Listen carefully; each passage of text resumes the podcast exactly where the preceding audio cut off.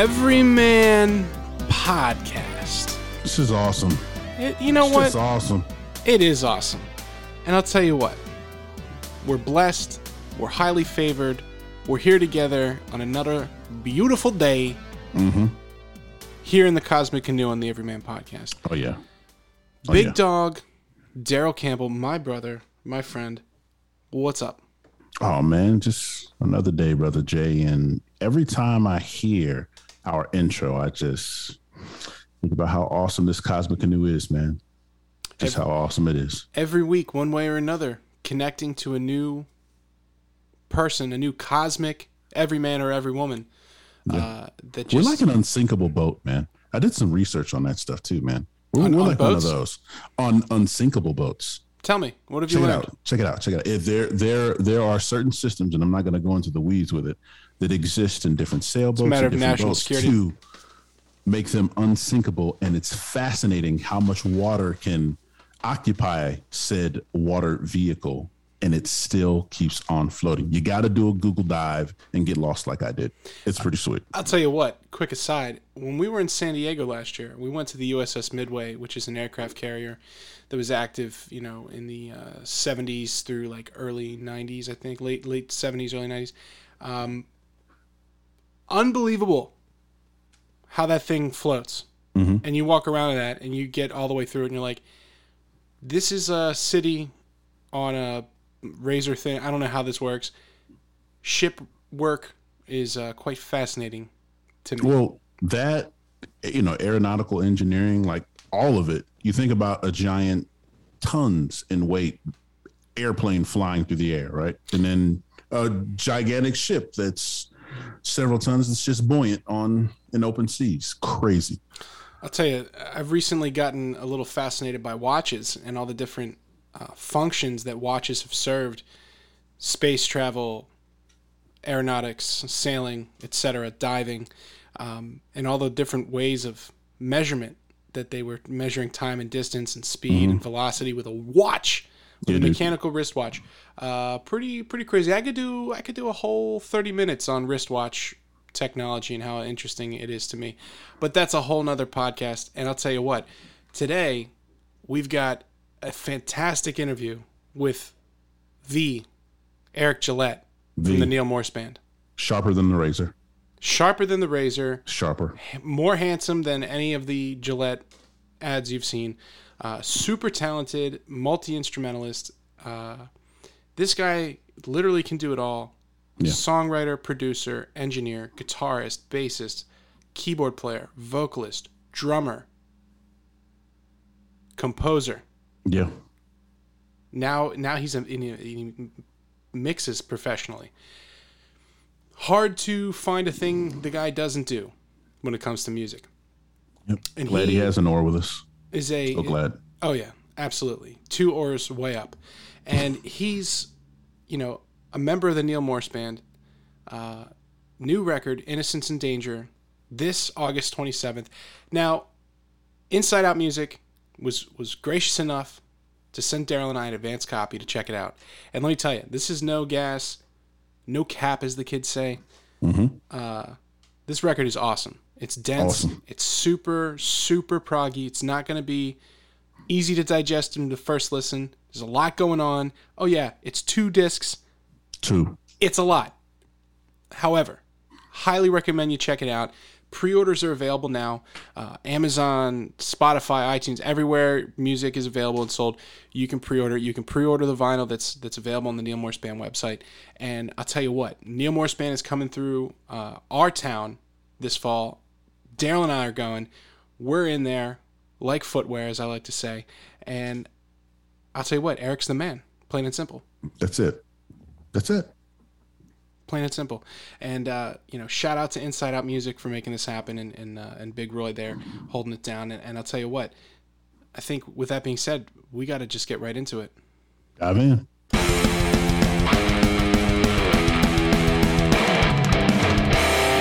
Joining us today on the Everyman podcast is multi instrumentalist and all around everyman Eric Gillette.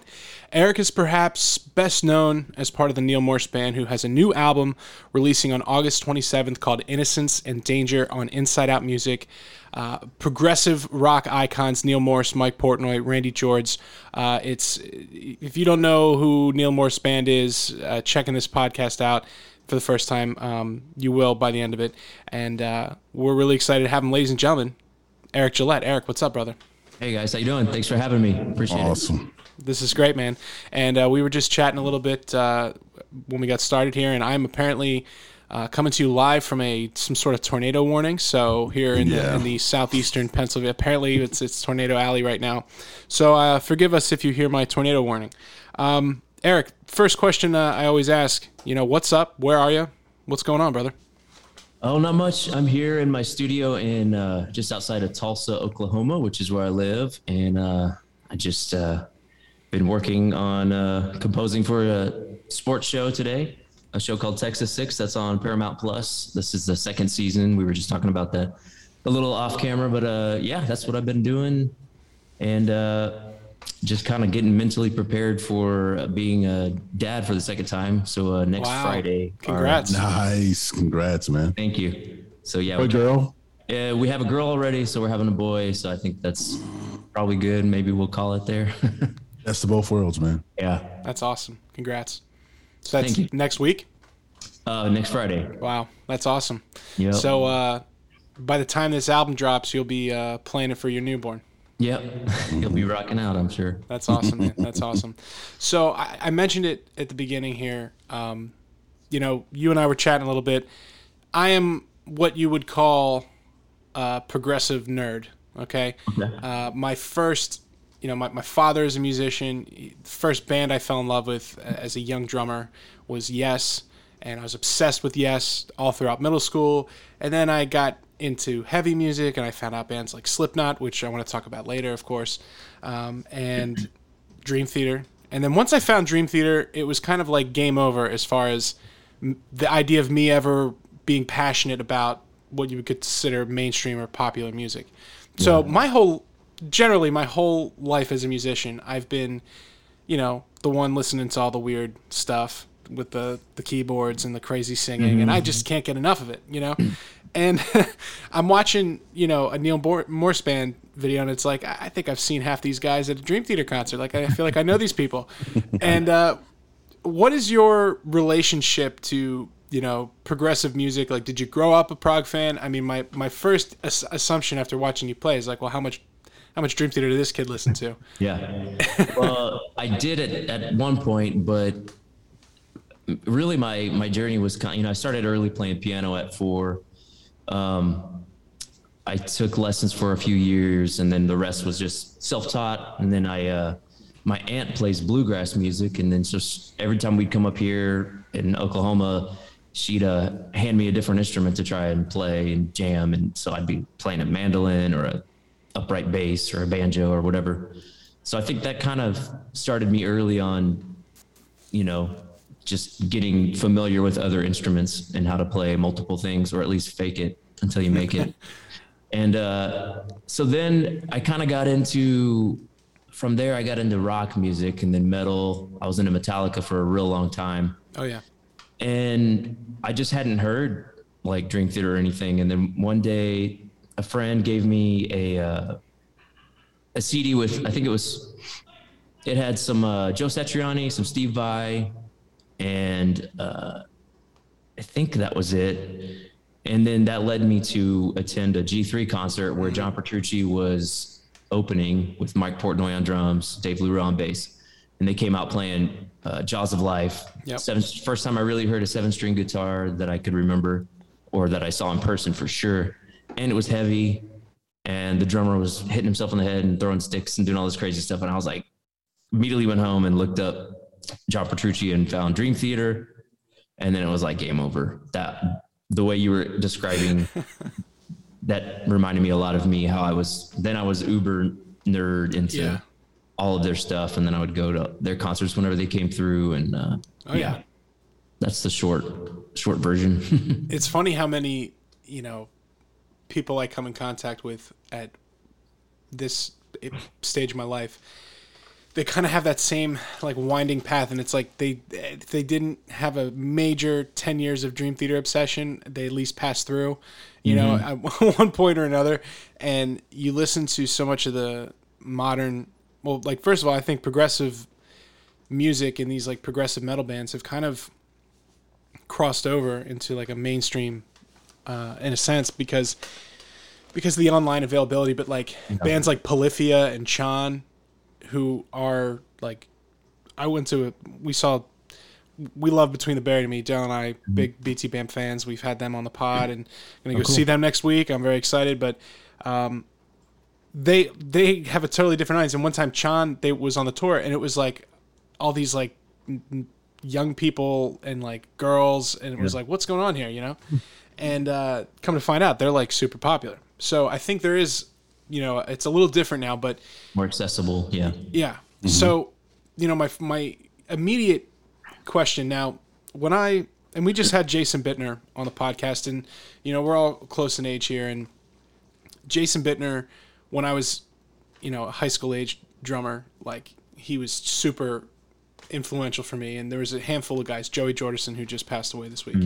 Um, anybody around that age that, that was into that was into metal drumming or heavy music was like super influenced by them. And then like i then like you said i saw mike portnoy and i'm like that's the reason why like I had this insanely huge drum kit, you know, lights. I had like I was like Yeah. the first person to have like drum lights on the East Coast and like just over the top and just the showmanship and, and I remember seeing that for the first time up close and I was like that's what I want to do. And like the Budokan DVD and be like literally that's I like at 15 years old I'm like I'm going to be a I'm going to be him. Yeah. What's it like, you know, knowing that knowing that you have that respect and passion for them like I'm watching you play with Neal Morse band. It's like we'll get to the Neal Morse in a second, but you're like playing with Mike Portnoy, and mm-hmm. y- and you're like sometimes some of the music it sounds it's very Dream Theater. Inf- I don't want to say influence, but it's it's mm-hmm. Dream Theater adjacent. Yeah. What is that like, growing up, being blown away as a fan, obsessed, you know, to a degree, and then like you're playing in a band with them. Yeah, that's that's a weird one. Still, I mean, wh- when I start to feel like it's normal, and then then you know, I in an interview or something, I get asked about it, then it's like it snaps me back to reality, where it's like, wow, that is super crazy. And it did take a little bit, you know, being on stage and just looking back, and it's like there he is. It's like you, you know, like my drum hero, and I get to play in a band with him. He's my friend. It's like it's just super crazy. Um, I mean, because I was like like we were talking about, I was going to the shows. I was in the pit. I was, uh, you know, he one show I went to. I think it was my 18th birthday. It was one of the best shows and best birthdays because it was uh, King's X, Joe Satriani, and Dream Theater. And I was in. I won pit tickets through Joe Satriani's forum online and I caught a John Petrucci guitar pick, a Joe Satriani guitar pick, and Mike Portnoy pointed at me at one point, and I was like, okay, I can Dude. just, yeah, it was like Nice. epic. But uh, yeah, I mean, it's it's wild. I don't know how else to describe it. It's just surreal, but I definitely don't take it for granted. I mean, it's just insane. it's that's you know and by the way daryl's first concert was dream theater oh wow, Yeah. yeah. So they, they they let they let this giant toddler into the deep end like the first time. So Yeah. My mind's my mind's been blown ever since, and it's it's been more or less like this journey in the cosmic canoe has been like an intellectual exercise for prog metal and Yeah. everything, and then we, we have you on, and it's like you're doing covers and you're playing all the instruments, bass, guitar, keyboard, you're singing, scoring now. Is I'm Yeah, like to me, to me it blows my mind just because Oh, yeah. as it relates to to sport, like it's like you have certain players that you know they're good at one thing, right, and they make a mm-hmm. whole career for that. And then it'd be like then the Aaron Donald, like you'd be the Aaron Donald of like the NFL, like he can do every pass rush move and at, at the best level, it you know it's better than you ever seen. So, like to me, like how do you how do you parse your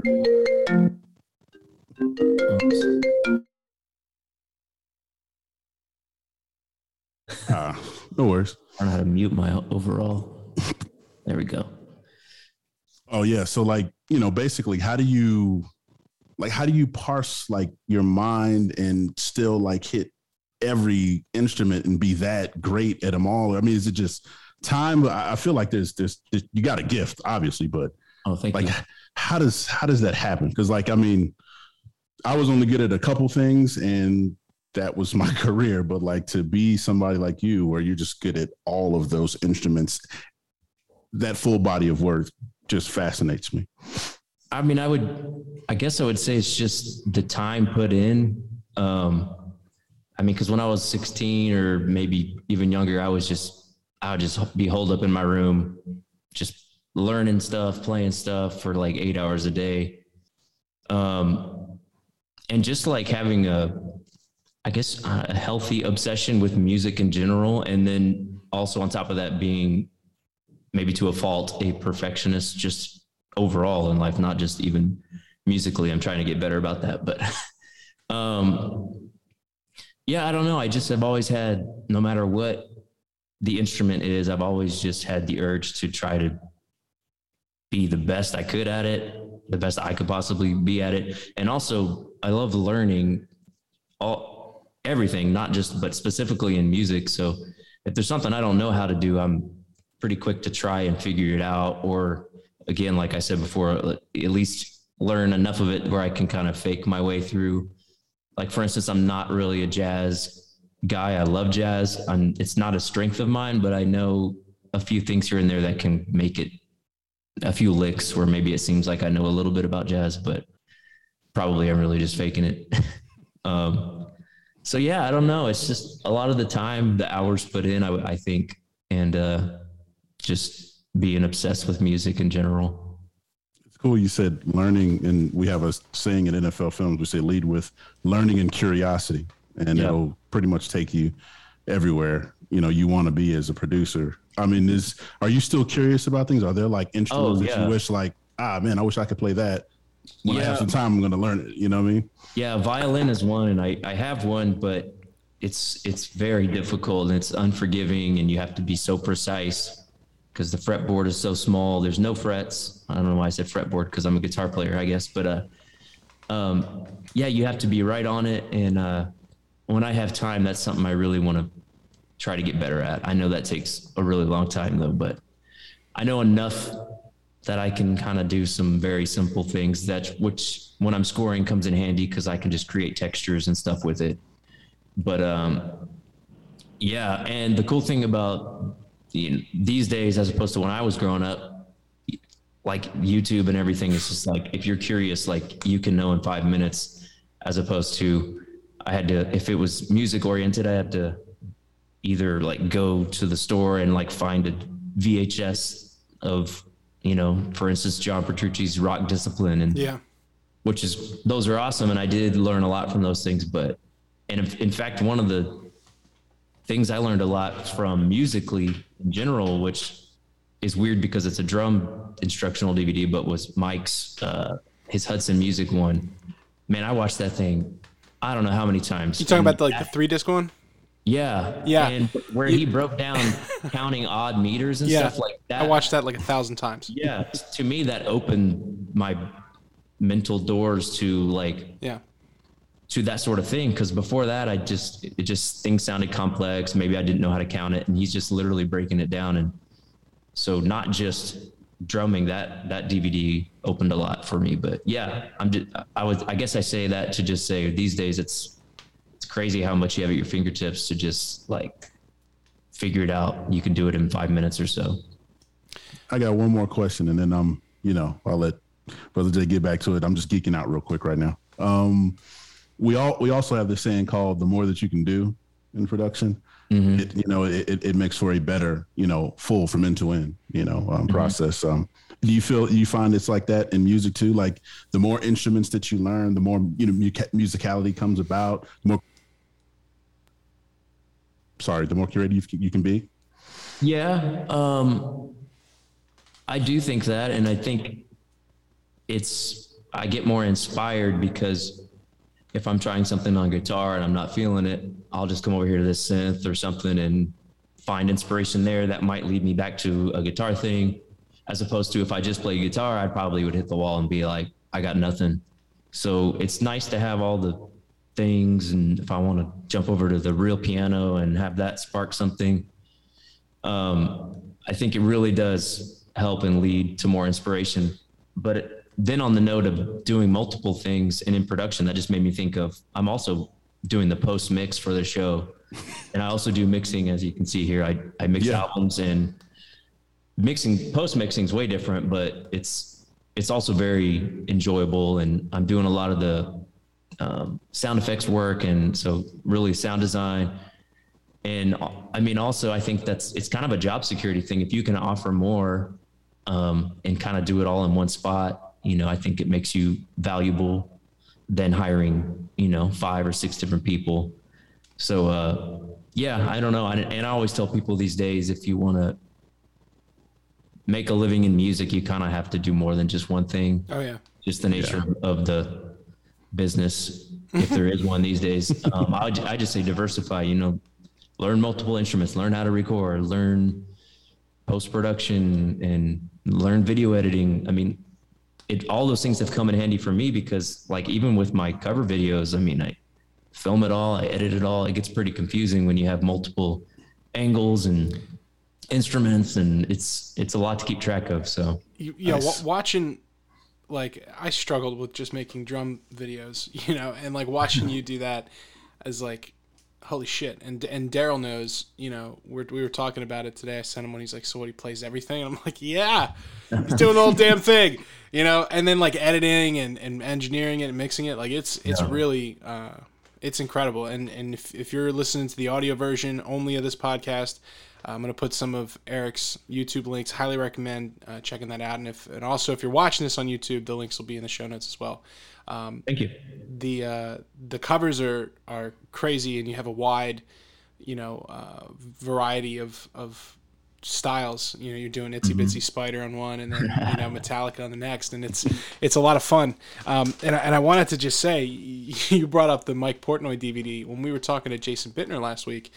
Um, I was telling him how like that DVD and this Modern Drummer 04 Jason Bittner DVD like changed my life because it like it it put like you're saying it it, it like educated me outside of the box that I was able to get at the time because I'm of that age where I, I had the internet as a kid but the internet was not what it is now by any means Right. and like I had to order that DVD from Sam Ash and come calling every fucking Friday, like, "Hey, did you get my Mike Portnoy?" DVD?" And the guy, "No, I still didn't get it," you know. And then finally one day I they call and they got it, and I'm like, "Dad, we got to go to Sam Ash," and I got that thing, and I like sat behind my drums and had my big old TV tu- turned and just Nice. was like that was like my summer, you know yeah. and and now it's like I can just like I'm like on my couch like a like looking like a sea otter on its back like with my phone and yeah. Yeah. just like oh Eric Gillette you know it's like it's like right there. It's incredible. And and you think about you know we were talking about I don't know if you remember the website like drummerworld.com and it was like little embedded videos. And whereas now like if you want to learn a technique whether it's like video editing or sweep picking like there's unbelievable untold amounts you can't even watch them all of high quality easily accessible and, and professionally done videos Yep. on anything with music it's amazing It really is. Yeah, it's crazy. It's a course for any, for anything, which is cool. But also, I found myself because I have, like I said, I have, I like to learn, and it's like everything. For some reason, I just like. But I think that can now. There's every option available, so it's kind of like it's a little overwhelming yeah. So now you don't even Yeah. pick, so you might not learn anything because you can't pick one. like i find uh, myself like watching five different videos on how to caulk a, a tub you know and just trying to get like That's another thing is like being a homeowner is like oh yeah What would I? Oh my done? gosh. I'd have been calling my dad every five minutes. dude How do i I? Dude, i asked my mom over. i said how the fuck how did you do this how did you do this without youtube she's like you just went to the hardware store and you asked and you yeah. did terrible at it you know Yeah. it's yeah it's yeah, being a homeowner i don't know what i would do without youtube Two words, carpenter bees. Yeah you need like a flamethrower or something for that brother this is ridiculous. now what are you like you talked about time management and like spending time on it and uh, you know there's a lot of musicians that listen to this podcast a lot of people that are making content of their own. Um, how do you manage balancing practicing your your piano skills your bass skills your drum skills um, you know keeping your vocal chops up? Like how do you balance all that? Uh, first, I would start with a piece of advice and be like, if you're if you're younger, like do it now, mm-hmm. because once you start, and I'm lucky to be able to do this professionally, is, is that like I don't really have time to really practice like I would back in the day. Most of my yeah, I'm, I don't know how to describe it. Like I'm practicing while I'm doing yeah it. Like for instance, like when I'm recording on our new album, I'm like, I'm trying to push myself to do new things while I'm in the process of recording it. So it's not like I don't take a week and like, hey, I'm going to practice for a week and then record. It's just like, I don't have time to do that. You know, I have someone, you know, I'm mixing an album for, I, you got to like juggle lots of things and I don't have time to sit around and just try to practice bass and get real good at bass. So a cool thing with these covers is that the the making of the cover itself has kind of become yeah that's that's the practice is like you know before i record it i have to quickly learn the part the best i can to try and match you know most of the time i'm trying to pay homage to the actual song because i you know i don't want to change too too much unless it's like itsy bitsy spider and that's the whole point of it it's like you know i'm trying to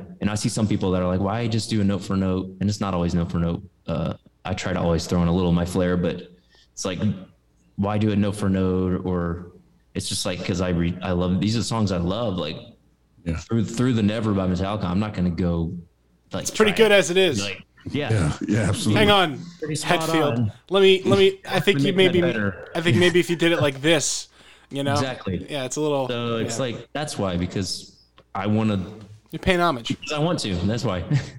yeah, there you go. yeah, it's and, and, the other thing is you just can't keep everyone happy as uh, right, as we've yeah. learned. You know, there's always going to be detractors, but um, I'll tell you what. Uh, I'm watching you play and do all these things, and and hearing you talk about it reminds me kind of how I approached it because, you know, I took drumming very seriously, and I was taking lessons and, and wanted to pursue, you know, do the whole. I was to the point where I was like, I'm going to Berklee. Mm-hmm. I'm gonna start a band. Then I'm gonna quit Berklee. You know, like you know, I was like I had, I had the whole thing figured out. I had the whole Dream Theater thing worked out. Yep. And uh, I meet your band there. Exactly, exactly. That's where my guitar player is. And uh,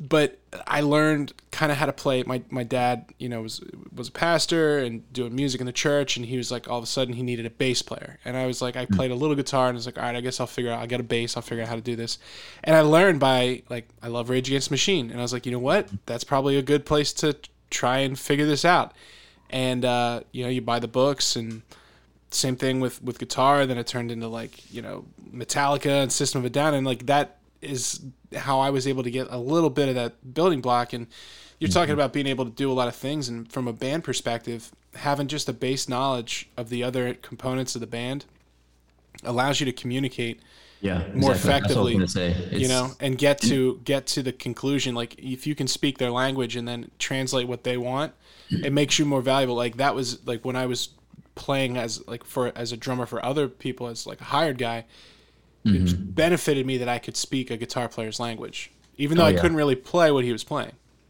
Yeah, and the same goes for me. Is music theory is great to know, but I think it's for me it it has proven itself to be more effective as a language tool to be able to say somewhat to you know like oh that lit, that Lydian part you know or the you know the or explain a chord and just to be able to communicate in real time and like I think that's kind of priceless to have even if it's just a basic kind of knowledge of yeah. of of all that. I don't think you know I went to a small community college and majored in recording engineering and music and um, th- there was people there that could like sight read circles around me but like when it comes to like a solo section it's like it's not on the paper so right. kind of get lost so i think at that point it's more valuable to have a really good ear and be able to improvise. But uh, yeah, again, I just think um, knowing other instruments and knowing some theory is a great way to to be able to talk to your your band, or if you're, you know, filling in or or subbing a gig or something. It, it makes you that, that much more valuable, I think. Absolutely. Absolutely. Yeah. And, and I'll tell you what, man. But obviously, you're you're excellent at, at everything you do. But and your guitar playing speaks for itself. But I think my favorite tool of yours, I think your your vocals are are awesome. Oh, and, thank you. And your singing, like especially because I hadn't really watched Neal Morse band perform with my eyes. I had only just listened to the records. And uh, as I was listening to, you know, shout out to Inside Out, they generously provided us a, a review copy of the new record, which is, uh, I don't want to say too much. It's fantastic. Thank you, man. There's some crazy shit going on on that second disc I want to talk about. But oh yeah, yeah. um, Danger. very dangerous, highly dangerous.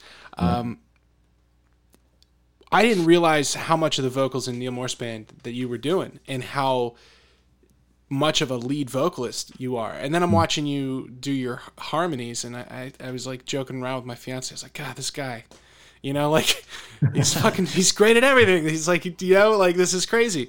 Um, are you are you thinking like are you is that something you want to pursue spending more time as like a vocal frontman do you, do you consider yourself a singer Uh, I do. Um, you know, I have I have two solo albums where I, I am the lead singer, and it's I do enjoy it, and I, I'm loving doing these covers, trying to like, you know, pay like I said, pay homage to these, but still, you know, it's still my voice. I can't only morph it so much. Um, so that's cool. But I, yeah, I mean, I think I came to sing. I always sang, but I think as far as being a lead singer, I, I came to that kind of later in life, in my late twenties, kind of, or at least got more comfortable with it. it's a confidence thing And for uh, sure yeah, it definitely is, and and finding your voice and exploring it and finding what it can do and what where where your limits are, and then and then what is a continually a continual learning process is like when you're touring is a whole different thing. It's like you listen to these long our long albums that we go play, or at least our last two tours we played our concept album start to finish, like two and a half hour show plus an encore. Nice. and it's like finding the stamina in your voice to not blow it out. You know sometimes we have seven shows in a row which is brutal. Um and me and bill our keyboard player always use the analogy of like you start each show with a certain amount of gas in your tank and it's like you pick your moments like this high note here i know that's gonna that's probably gonna deplete me 15% um, and you find places like maybe on some harmonies where you're just singing ahs or something where you can be falsetto voice and save it. Um, so that's a whole nother thing that i've had to learn because you you get excited you know probably a lot like sports where you could go out and blow blow a knee or something if you just kind of go for it too hard or same thing with the voice. You get excited and you know by the third song you're like i your voice is cracking and um, so that's been a whole nother thing. But yeah, I mean, I, I do consider myself a, a vocalist. I love doing it. And still, I feel like I'm still discovering, you know, what I can do, what my strengths are and um, how to do it uh, more efficiently. I've never really had any formal vocal training. So it's just kind of all been, a lot of it's been um, like with these covers where I'm just listening and singing along or, or trying to figure out how you know like trying to sing like a chris cornell song is like how does he do that? Like just the oh. tone and hitting notes and and like vocal compression like where you're I've been experimenting with that the last couple of years. Someone like devin townsend is like mm. i'm glad you brought him up. Yeah. Yeah. like you hear him do something the first time i i was just like is there blood coming out of his voice? Like i mean he's it's incredible but he can do it it's just a certain way you can do it without destroying your vocal cords and that fascinates me and i'm still kind of going down that rabbit hole. He's a tier one special human i think. Oh yeah, yeah he might not even be a human. Right. Like if somebody told me like actually he's not a human i'd be like you know what? I'm not Yep. Sounds surprised. about right. and then like I again like you know I'm a big prog guy and you know uh, I've been f- following around bands like Between the Buried and Me for years before I knew him, and I would see some opening bands. And I remember the first time I saw Devin Townsend, you know, or heard about him. It was like 2006. He was just coming back to the music scene and mm-hmm. doing DTP, and I saw him like this big dude with this weird look, super pale and like a weird suit, and then he like, I'm like, this is gonna be whack, you know. Yeah. And then he proceeded to blow my mind, and it's yep. like, not only like I I've I can't think of anybody else off the top of my head that I've seen like sing the way he sings and also play guitar like some of the lead parts like the arpeggiated mm-hmm. solos he's playing like there's a song numbered i'm sure you know it and he's like doing this crazy seven string arpeggio sweep while singing yeah. like a tenor part and you're like and then he does it live and it happens for real and it's like man this guy must be exhausted after a performance like i don't know i don't know how he does that. Yeah it's crazy. And yeah like i said i think there's i mean there's some things people do that are just like maybe i'm sure he could break it down for you but like some people just do it and they don't know exactly what they're doing but there's certain things you can do with your voice I think maybe not every human's capable of it. I don't. I don't know, but I feel like uh, he's got like extra long vocal cords yeah, or something. like there's another pair back there or something. Right, yeah. right. There's he's got there's got to be some physical thing going on there. It's yeah. he's and then when you see him, you know, live, he's like giving everything he's got. Every time I've seen, I've seen them probably a dozen times. It's like mm-hmm. everything he's got. And one, of these days, he'll, he'll be here on the Cosmic Canoe with us. I'm sure we'll make it oh, happen oh, one way or another. But um, so Neal Morse Band. Now, how did you find yourself uh, playing with Neal and you know, taking on this this role is not just you know you're like uh, like I said, almost like a co-vocalist, you know, yeah. uh, in a lot of music. How how did all this happen? Um, well, long story short would would be uh, well, I'll just start with saying, um, you know, through Mike is how I kind of discovered Neal back. Um, I forget what year it would have been, but I got his. Uh, I, th- I think I found out about it on Mike's forum, and he said he was promoting the testimony DVD from Neal, and I was like, oh, I'll check it out. I think there was a clip and I was like, oh, that looks cool. I'll get it. And I think I asked for it for Christmas and I was like, oh, wow, this is cool. And, um, you know, at that point I was more into the, I guess, progressive metal of like Dream Theater. And Neal has a lot more of the kind of a classic prog, you know, woven in there. And I thought that was neat. I hadn't really gone down that classic prog uh, trail.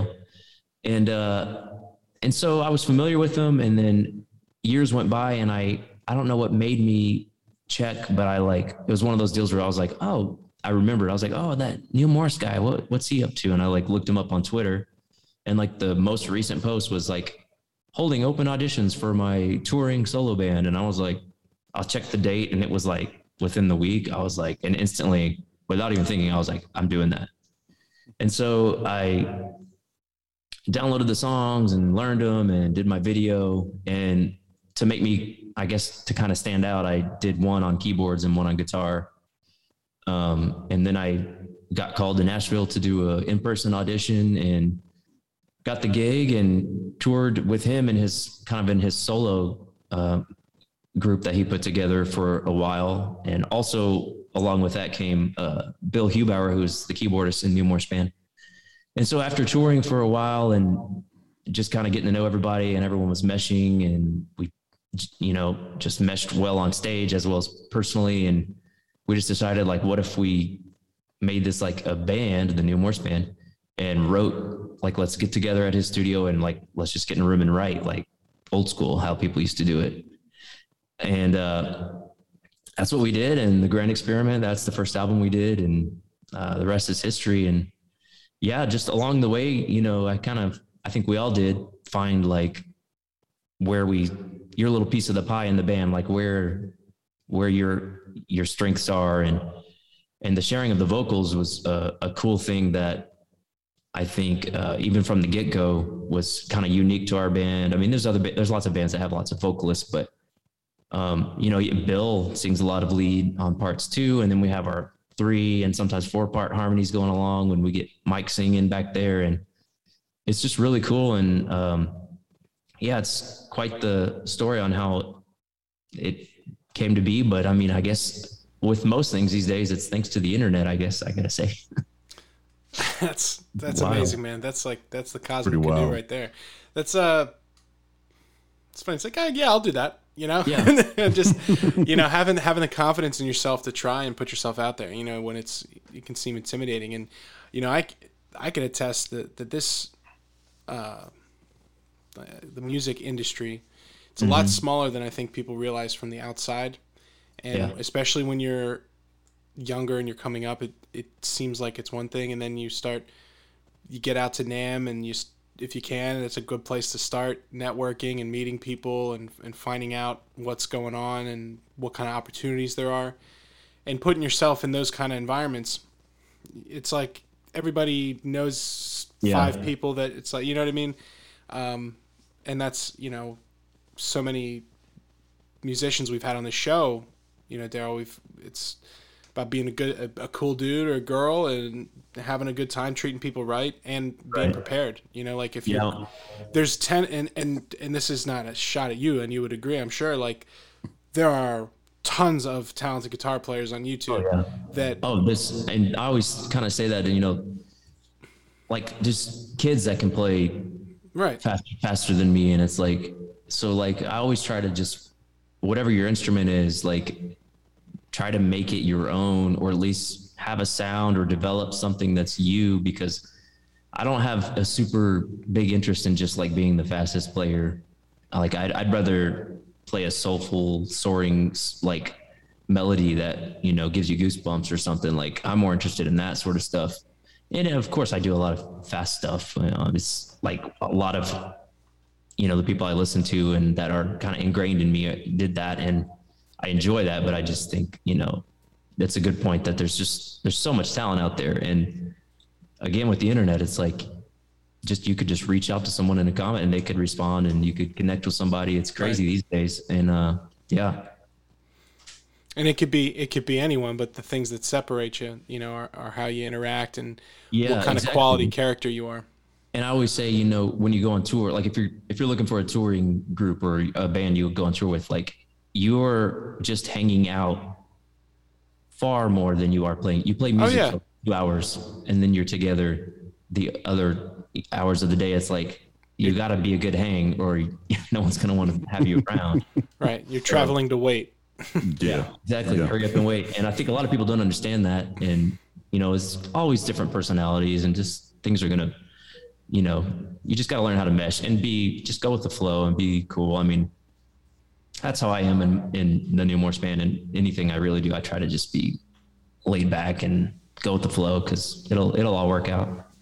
I, I want to just just rewind just a little bit here. That one thing you mentioned about seeing that, you know, opportunity and taking it to, to be a, be a part of NMB, and it's it's something I want to p- point out to a lot of young people that don't understand this, but a lot of young individuals have you know a hard time with that confidence piece, that being creative in the midst of you know an opportunity like that. I see it all the time in the production industry, and you know I don't know if you can speak to that, but the fact that you not only just did your video, but you did it in two different ways to make yourself stand out. To me, I would equate that to like almost like the opportunity to shoot out a cover letter or something. To me, that's your opportunity to be creative, to be you, to Yeah. give an employer something more than what they would just naturally see that's regurgitated off of Wikipedia or online. You know what I mean? Exactly. You know, how, how important is that creativity piece when it comes to landing an, an, an extra opportunity?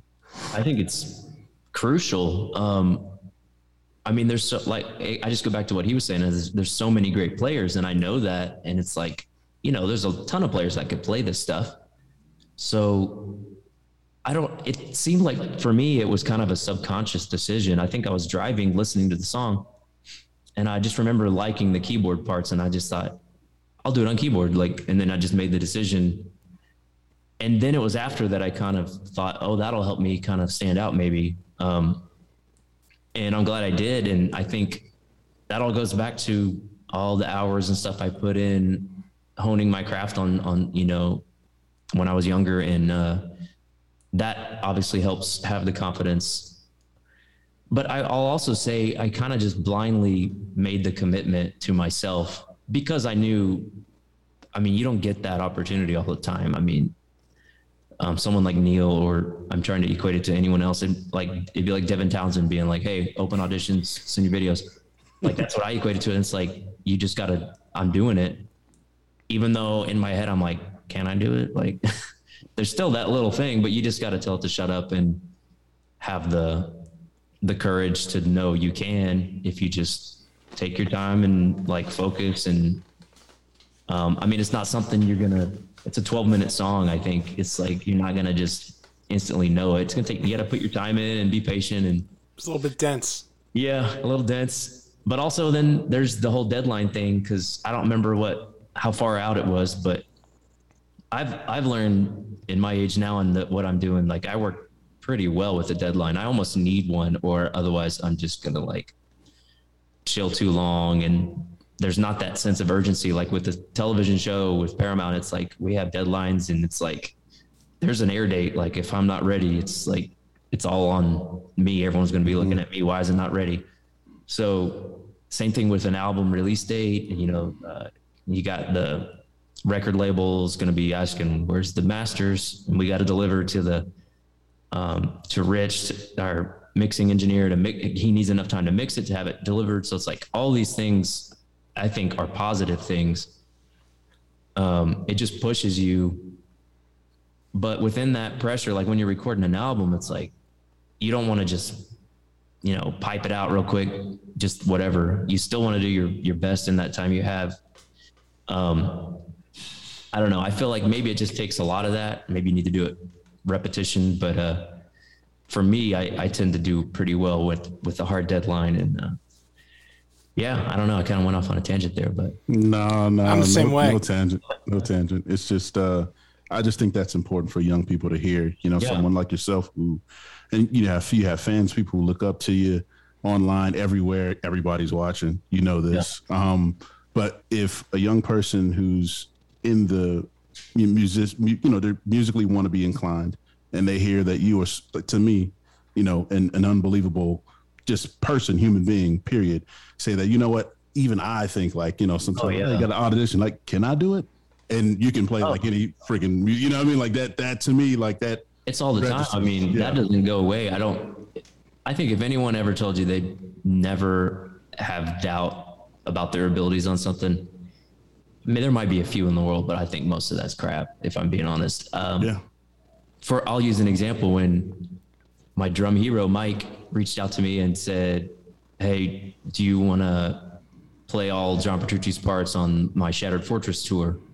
I just wrote back an email. I hadn't even I mean, I thought my first thought was yes, and I wrote yes, uh, of course, and fired the email, and I was already committed.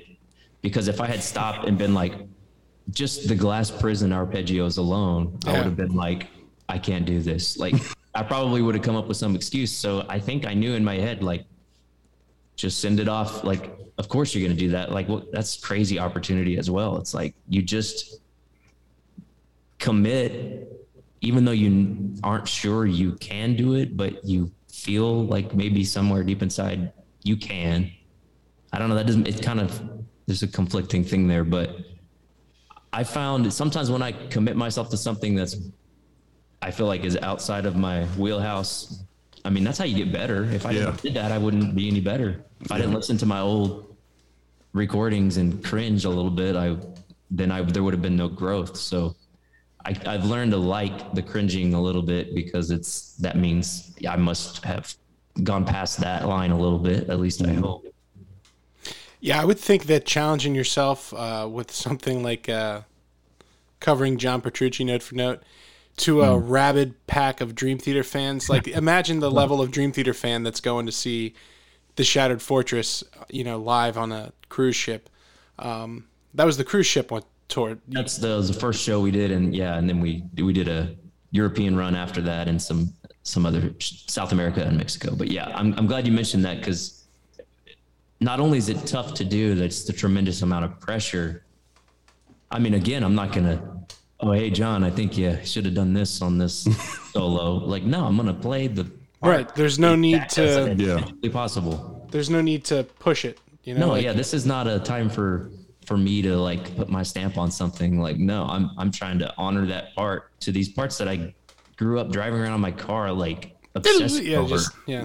I used to have a rule that I didn't get out of the car if uh, it was the middle of a John Petrucci solo. I just let I have to let it play all the way out. I thought you were gonna say a whole song. I was like, oh boy. No, you just can't interrupt the solo. you gotta let it. Yeah. You gotta let it ride. Um, yeah, and, and, and I'll tell you what. I wanna I wanna talk a little bit more about Neal Morse band and, and this new record. So again, two discs available August twenty seventh everywhere music is sold. Yeah. and uh, I'm not going to get into the name. I don't even know what I'm allowed to say. I'm just going to say how much I enjoyed it, and I'll speak in, in general terms here. But there's a track on the second disc um, that about it's quite long. It's a healthy length, and, and about halfway through it, there's about two minutes forty five seconds of like.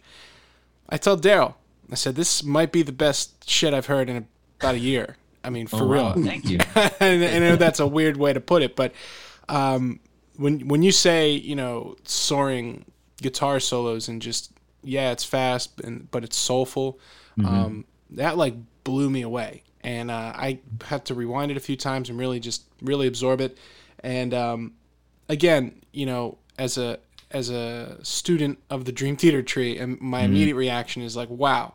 He loves John Petrucci too, you know, Yeah, and like I hear the influence there, but I also hear, like you're saying, your own. You have your own feel that's that's unique to yours, and there's there's a more. I don't want to say bluesy, but there's like I can tell there's a like a soul a soul there, and, and you were mm-hmm. we were talking before about you know bluegrass, and now it's it's mm-hmm. making sense why there's that kind of country feeling that I get in there that's a little different than mm-hmm. the typical uh, Berklee Northeast Yeah. shredder influenced guitarists that are that are out there. They're also great, Oh yeah. and that's like again watching your covers. You can see that you're you're doing uh, Keith Urban and you're doing you know Journey, and and I want to talk about that that Journey thing for a second. I make a quick side route here. That's Separate Ways cover. Separate Ways is like is my favorite, without a doubt, favorite Journey song. And I've always thought that song was stupid heavy. And my friends are always like, dude, this isn't heavy. I'm like, no, listen to the guitar. That bow, bow, bow, bow. It's like so heavy. And then hearing how, you know, you mentioned, yeah, it's note for note, but you put your own flair on it. And I heard how you kind of chugged it up a little bit. Uh, I was like, see, he gets it. He knows how heavy this song is. Oh yeah. I saw the. I think they uh live in Manila. I think. Yeah, I know exactly And what you're like- talking about. It's like man, this is slamming. Like and Neal I've always Schon. wanted to do that. Oh yeah. Insane. Yeah. I saw that in his because he's an Axe-Fx guy, and yeah. his tone. I remember seeing that video on like. Darren, you remember like AXS TV? I don't think it's still on there, but like they would play like soccer matches, Oh yeah, Japanese yeah. wrestling, Yeah, and then like concerts. It was awesome. I was trying to figure out where I saw it, but that, that's that's for sure where it was. for me, that's those are like two of my big three right there. So. Oh yeah. Uh, you know, I, I was always on AXS, and I would just have it on in the background. And that Journey concert came on the Live in Manila, and I was like, "Jeez, Neal Schon, your tone is bananas." also on that on that concert, if did you see uh, Deen Castronovo singing "Mother Father"? oh yeah, Oof, I like get chills right now thinking about it. that. Dude can Yeah. sing. Yeah. Wow. yeah. That's that's uh, those And are drum. legends, pros. Yeah. But anyway, seeing you seeing you kind of dance in that pool a little bit, um, I, I get where your where your inspiration comes from as a player. But uh, yeah, this um, this record's s- crazy. What do you think of it, Daryl? Um, I think, in the words of Gwen Stefani's song, or I should say one word, it's B A N A N A S. That's pretty much what it is in a word. It's crazy. I'll take that. and it's like uh, if you're a Dream Theater fan and you're listening to this podcast because you're you're here because you've listened to the the Mike Mangini pods or the the Petrucci pods, and you're like, you know, I, I've never been interested in Neal Morse. Let me tell you something. it's like this reminded me of Octavarium, which is my favorite Oh, my yeah. favorite Dream Theater album. Th- this reminded me a lot of, of not only that song but the whole album. You know, um, so if you're into that, check it out. Uh, so there's like you said, there's that prog, classic prog. You know, Mm-hmm. Kansas, yes. Yeah. The theatrics of maybe Genesis a little bit in there, which I think is awesome. Um, by the way, I love the headset mic. I think that's a super practical thing that Oh, it is very practical. and like he's owning it and he's he's like bringing it back and i hope that other multi-instrumentalists follow neal morse's lead and, Yeah. and return to the headset mic i think it's like if think- i I was mean, it- if i was would- doing it that's what i would be doing It's purely, I think it was purely for his just to have freedom to roam and to like sometimes on our concept albums we were performing, he would have to sing a part while picking up a guitar after playing a keyboard line. right you can't do that with Like a- you can't do that with Yeah, you need guitar. freedom. Yeah. So and then also when he can go out to the front and walk around and like really perform, which is those Right. albums really, really lent themselves to the theatrics. So I think it worked perfect for that. And now he's just kind of like it's like stuck to it. Yeah. it's over the top in the best way like it's Oh, yeah. it's entertaining and it's like and you're like wow that makes a lot of sense so that's Yeah. just a, a weird observation i had Yeah. but um yeah the, it's also got and i think it's kind of you and and portnoy there uh it's got some of that heavy Mm-hmm. influence that's in there a little bit of the chug chug um, not as much as like what you would hear in BTBAM or Dream Theater, Mm-hmm. but it's there. Uh, so if you're into the prog metal end of it, or you're just into the prog end of it, um, I don't know how anybody could not enjoy that record. Well, thanks for the plug. I appreciate that. Oh yeah. Yeah, it's it's it's next level. And I was looking at the tour dates, and I was like, oh, when they got to be coming to Philly? And I'm like, ah, it's right. It's the week of my wedding. Hmm. Oh no. I'll have to try and sneak out if I can get if I can get permission. I think I, I think I'll be there. Holler at me if you if you do. That I be will. awesome. I will absolutely. Are we at the Keswick? I think. Yeah, Keswick. Yep, cool. yep. Right, it's cool. right down the street. Yeah, it's like uh, I think it's the 19th, and and our wedding's a couple days after. So I think I might be able to swing it. Just get a lot of stuff done before. Right, right. Everything will be packed up. I, I got to go uh, hang out with the with the boys. That's a you know another thing um, that I've grown up to uh, in my older age find hilarious is I'm watching the the Neal Morse band live 2019 tour whatever it is, and I'm like ah. Let's play Find the Lady in the audience. Not a whole lot of ladies in here. and then you see the occasional wife. Like, there was one lady in the one video, she was just like this. Was yeah. We get, we get some guys that do that too. Just right in front of you while you're playing your heart out, playing a solo, and it's just like Yeah, they're giving you nothing. Be yeah. interesting. What's it like? What's it like, kind of having that? Sometimes people end up at your show that really don't want to be there. well. You know well, what I mean? And I mean this Yeah, in the yeah, most no, respectful I, know way. Exactly what you mean, and it happens. in. I mean, I'm sure it happens in other styles too. Uh, you know, like a husband being drugged to a musical or something. Maybe I don't know. Been there. First thing I thought of. He's he's nodding. Yep. uh, I've liked. There's been some musicals I like, but there's some that I like. Mm. Um, so I get it, but as a performer, it, it can take you out of it if you let it. So it's like, I don't know. Just if if you see it, you just gotta Don't stare in the eyes. yeah, look at everybody. go, Oh, yeah, don't look at me. Just look. I would just look right into their soul. Just like, On that note, there, I, I don't know, it wasn't the last tour, it was the tour before. And I don't know how many shows it happened, but right in front of me, maybe four or five shows, a person fell asleep. wow. A different person in multiple cities, and always in front of me when I'm like starting to get a little complex here. And so Mike and me had kind of a running joke of if if he spotted it or I spotted it, it'd just be like, "You kidding me again?" So That's which is incredible. crazy because you I might know- have a health problem if you can sleep at a concert like that. You know what I, I mean? mean, Yeah, even with even with earplugs. I mean, like our That's we have some loud moments. I mean, there's Oh, times yeah. where we've been told our sound guy should probably keep it down a little, but I'm like, I can't. How do you sleep through that? But uh, yeah, those things can be distractions. But um, I don't know. You try to look past it, but sometimes it's just funny.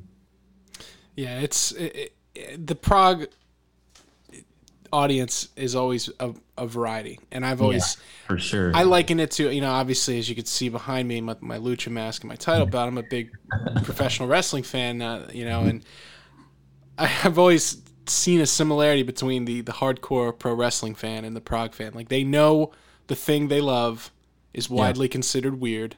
They don't care. And we're own here, and we're here in our cargo shorts. Let's go, you know. Let's get it. Shorts and band t-shirt. Hell That's yeah, man! That was my like that was like my uniform from like 15 to 22. 23. Comfy. Yeah, it works, man.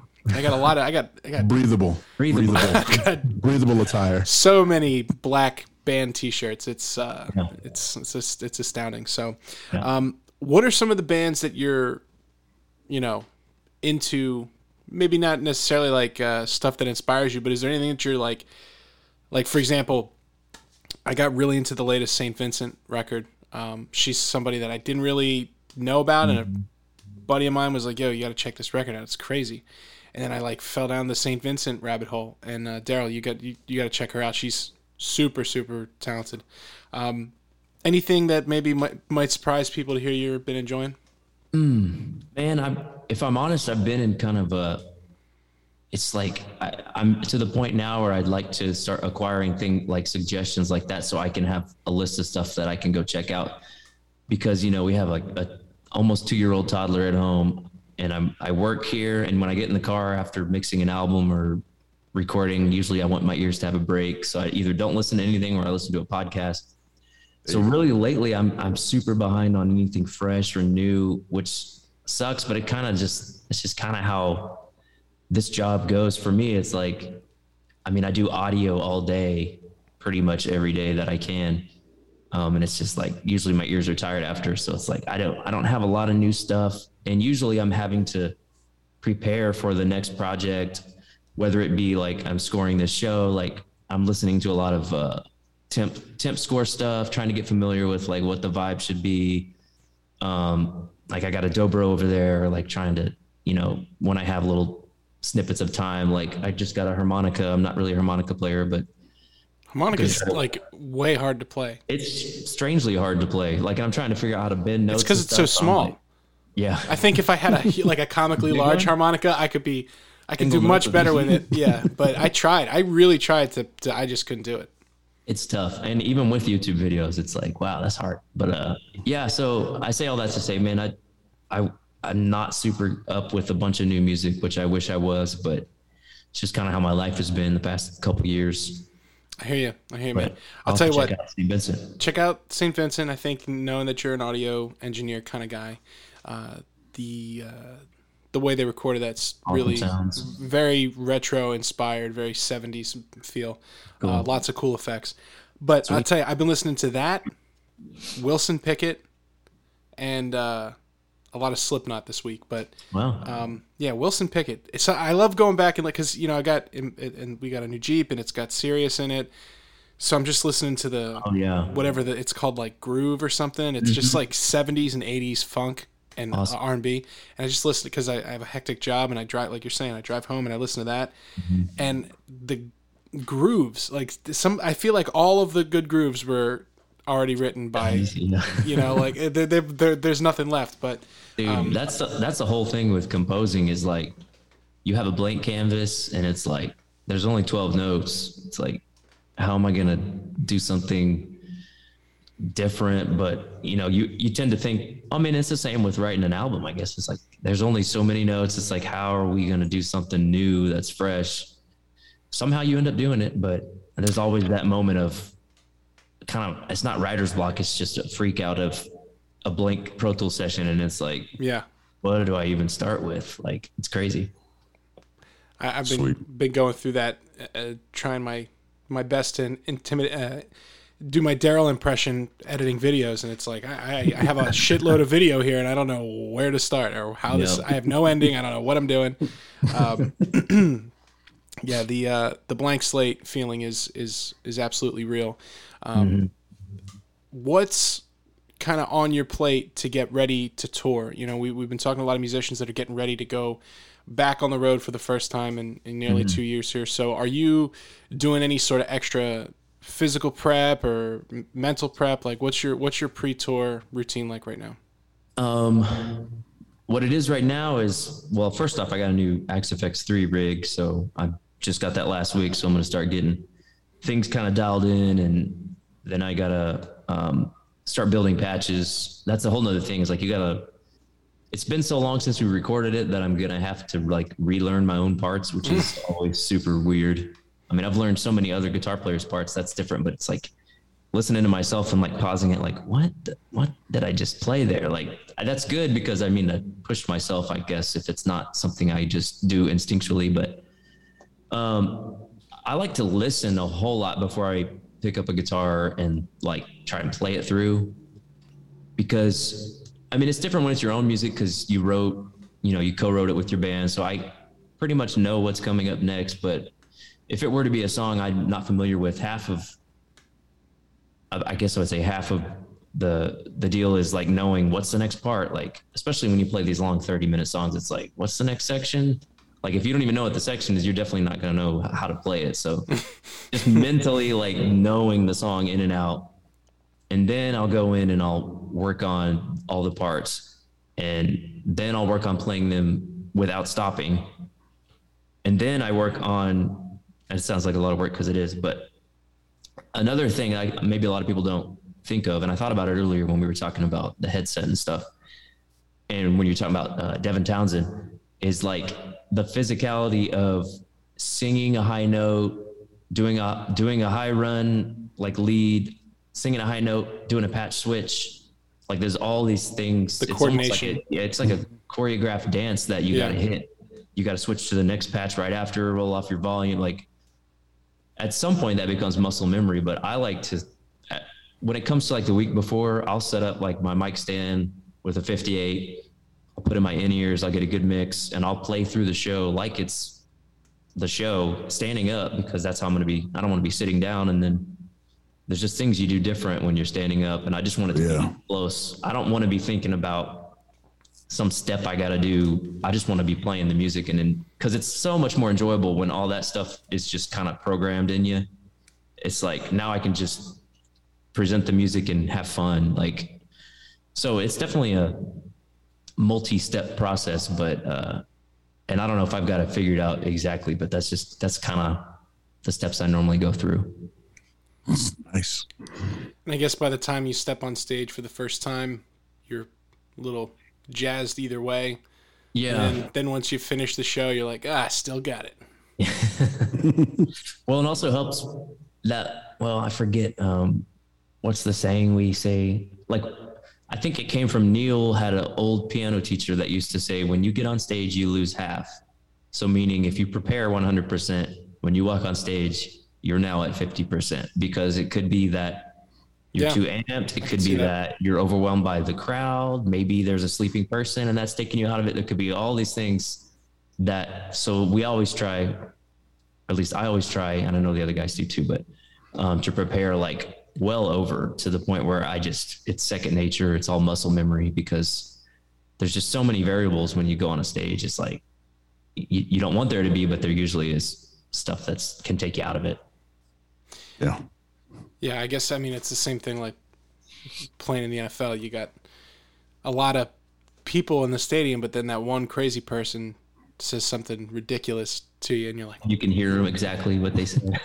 "Put a corn cob where? What is this?" You know, like Well, my, my defensive line coach, uh, Michael Sinclair, longtime pass rush, like phenom for the Seattle Seahawks, he used to always say it's it's hard enough to go into a game and you know be successful trying to do everything right. Like that's why preparation is so like key. Mm-hmm. You know what I mean? Because if something goes wrong and you're not like fully prepared or you haven't put that put that time in, kind of like what you were saying, Eric, like mm-hmm. you just you like you said, you want to get out there to it's just muscle memory. You Yep. can present it. My my wife is a chef. She always says this too. Like it's all about presentation. So yeah. yeah, Yeah, and I, I, it's weird that, and I've thought this before, before today, uh, that there's a lot of similarities in sports and music in oh yeah, in the sense of like kind of what we're talking about, the preparation and the um, because when we're playing a show and like there's no stopping and it's like there's a lot of pressure and it's like you don't want to miss anything and you're just trying to be at 100% is it, I don't know it just reminds me a lot of uh, sports and and the preparation and and years of honing your craft that have to go into that Well, that's it's funny because when Daryl and I first met and we started to get to know each other, and we were just sharing stories, we were mutually interested in each other's craft uh, from like a like sense of wonderment. You know, speaking for myself, like just uh, like as a big football fan, like how do you do this? You know, and Daryl having the same questions about drumming, and that was one of the things that bonded us was like, man, we're like in the same business here, aren't we? You know, like it's a lot of the, the ups and the downs, the treatment, the the the great lengths that you have to go to to master your craft, the many long drives uh, with no money to you know scrap together to have 20 minutes in front of somebody you know um, it's there's a lot of parallels there and, I- and i the more i learn about things like stand-up comedy like entertainment Yeah, I talk about that all the time with yeah, people. It's So many similarities. it's uh, it's it's interesting and and I, I think on a surface level uh, people wouldn't kind of really connect the two but Mm-hmm. you know at the end of the day i think it is the entertainment business you know Yeah. uh, whether it's sports you know you're a professional bowler you're you know to a degree you're in the, the entertainment business there Mm-hmm. um, and everybody's kind of dealing with that that same burden yeah. Um, so you know we, we've been talking about Neal Morse band you know new record august 27th available everywhere. You know the pre-order is up the the vinyl pre-orders are up. There's all sorts of bundles on the Neal Morse band website uh, and you can check that out on the twitter. All that links all those links for that are going to be in the show notes for you guys and gals listening here in the everyman podcast. Um, eric what is the best way to keep up with what you're doing? You know how, how can the everyman and the everywoman uh, keep an eye on you? Um, I have a my Facebook artist page, and which is I think facebook.com slash Eric Gillette Music, or it's just Eric Gillette. I have to check that. I should know these things. uh, YouTube for sure. I have been posting, uh, like we talked about, covers pretty much monthly, and that's uh, youtube.com slash Eric Gillette Music and uh, ericgillettemusic.com. Um, and you can contact me directly through there if you wanted and uh, most of the news and stuff I, I try to post on there as well. So uh, I think those are the main ways that you could uh, follow along if you so dare. I'm I'm already in there. That's that's great. now, you know, baby on the way, Neal Morse Yes. band tour, new album on the way. Crazy year. Big. You've been a busy boy. What's what's coming down the pike for you, uh, other than not a whole lot of sleep? Not a lot of sleep. Uh, like I had mentioned, I guess multiple times, um, probably because I'm very excited about it, is this uh, Texas Six season two, which will be on Paramount Plus. Um, I believe it's going to come out in October, and uh, so I have that on my plate along with uh, New Child on the way next week, and preparing for the tour, which will kick off after Morsefest, which is in October. So uh, yeah, lots going on, and um, looking forward to f- finally getting out there and playing some shows again. It feels feels like a eternity, but uh, we're gonna enjoy it. And uh, yeah, I think that's pretty much it. That's I'm kind of uh, got my blinders on, and it's it's go time to get this show out and uh, prepare for tour and try to get a couple hours of sleep if I can. Absolutely, absolutely. And and Eric, this has been uh, this has been absolutely awesome conversation, and Yeah, uh, thank you guys. We've had a great you. great time with you, and uh, again, Innocence & Danger, August twenty seventh, Inside Out Records, uh, Neal Morse Band coming to a town near you. Eric, thank you so much, brother. We'll see you soon. Yeah, man. See you in Philly.